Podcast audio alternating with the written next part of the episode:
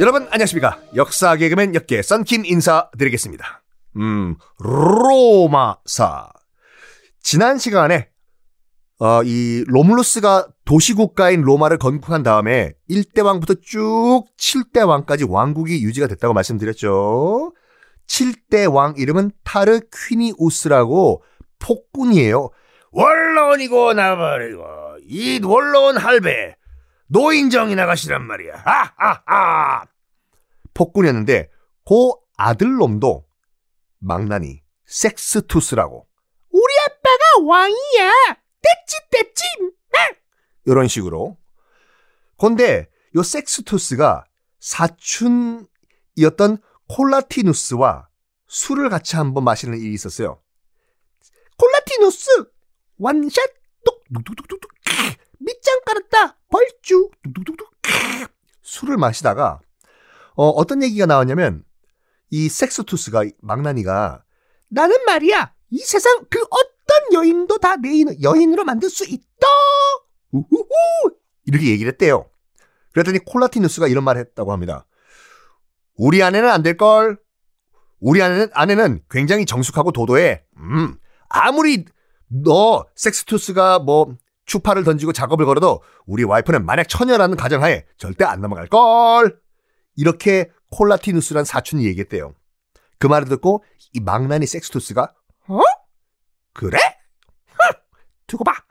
하면서 이 콜라티누스 자기 사촌이지 않습니까? 사촌 형이라고 알려져 있는데 하여간 이 콜라티누스가 출장 간 사이에 콜라티누스 집에 놀러 가요. 안녕하세요 형수님 저 섹스투스예요 음, 어서오세요. 하룻밤만 묵어도 되나요? 들으세요? 하룻밤만 묵는다 해서 그 집에 들어갔는데 사촌 형은 출장 갔어요. 그날 사촌 형수를 범하고 말아요. 이건 제가 지어낸 얘기가 아니라 다 이거를 바탕으로 한 유화라든지 서양 작품들 많아요, 이거요. 그 형수 이름이 뭐냐면 사촌 형수죠. 사촌 형수 이름이 루크레티아 부인이라고 하는데 어, 이 루크레티아 부인이 서양 정절의 상징으로 돼 있어가지고 지금도 뭐 유럽에 있는 각국 박물관 등등 가면 뭐 미술, 그림, 그림, 조각상 등등등 많아요. 그래가지고 나중에 여러분들 유럽에 무슨 뭐 배낭여행 등등 가시면 각 국마다 있거든요. 프랑스, 이탈리아 등등등등등 가서 박물관에 루크라티아 부인이라고 막 누워가지고 엉엉 울면서 이 스스로 극단적인 선택, 자결하는 모습을 그린 상도 있고 그림도 있는데 이 얘기거든요. 하여간 이 루크레티아 부인이 내 몸은 더럽혀졌다. 난 더 이상 살 수가 없다. 하면서 이 원망을 남편인 콜라티누스한테 다 털어놓고 극단적인 선택을 합니다. 여보, 다음 생에 우리 만나요. 그래가지고 요게 아, 루크레티아 부인 얘기가 서양 정절의 상징으로 지금도 남아있는데 당연히 남편인 콜라티누스 사촌형은 격분했겠죠. 가만둘 수가 없다. 이것들 정말 망나니 부자들. 섹스투스 그리고 그 아버지 다르퀴니우스 가만둘 수가 없어. 여보시오 백성들 세상에 이런 일이 있을 수가 있었습니까 여러분 억울합니다. 라고 하면서 로마 시내에 그 사람들을 다 모아놓고 있었던 일을 다 털어놓는 거예요. 여러분, 섹스투스가 이런 짓을 했고, 지금 여러분들은 다르퀴니스의 폭정하에서 얼마나 고생, 고생, 라이브 고생, 생 고생을 하고 계십니까, 여러분들? 우리 뒤집어 엎읍시다! 그래, 뒤집어 엎자. 아유, 저 폭군전 다르퀴니우스. 이제 더 이상 참을 수가 없어. 얼쏘! 콜라티누스의 말이 맞소! 우리 뒤집어 엎읍시다! 해가지고 어, 폭동이 아니라 뭐라고 할까? 혁명을 일으켜요. 뒤집어 엎어요, 왕정을. 이 아버지인 폭군인 타르퀴니우스는 이웃나라로 도망을 가버리고 아들내미인 섹스투스도 도망을 가요. 튀어요. 튀다가 이 시민들의 잡힙니다. 잡혀가지고 시민들한테 돌로 맞아 죽었다라고 이 역사행 기록이 돼 있는데 하여간 왕은 도망갔어요, 지금요. 이 로마 지금 현재로는 왕이 없지 않습니까?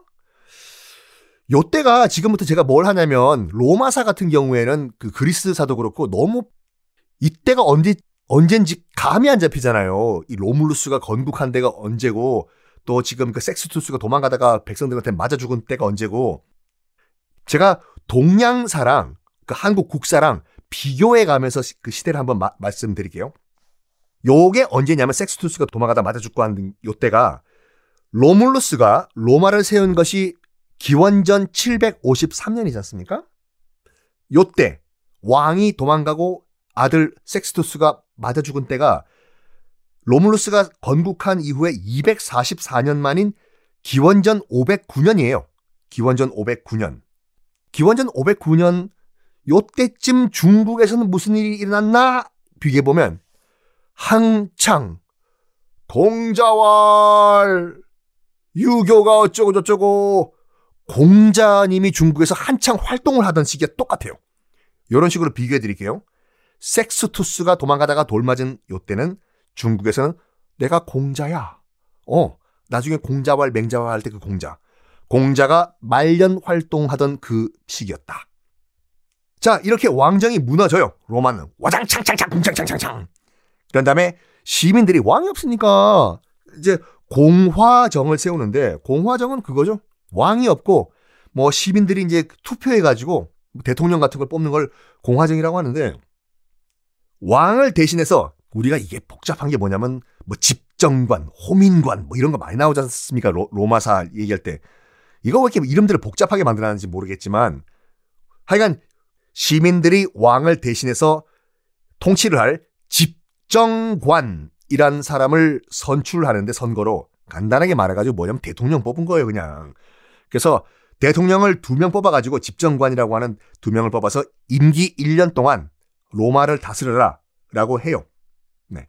요 때가 지금 처음으로 로마에서 공화정, 공화국이 탄생한 요 때, 요 때가 아까 말씀드린 같이 중국은 공자가 활동하던 때고 우리나라는 아직까지 고조선 때였다. 인데 이건 정말 인정을 해줘야 돼요. 우리나라 아직 고조선 위만 조선도 아니라 그 이전에 기자 조선 때였거든요.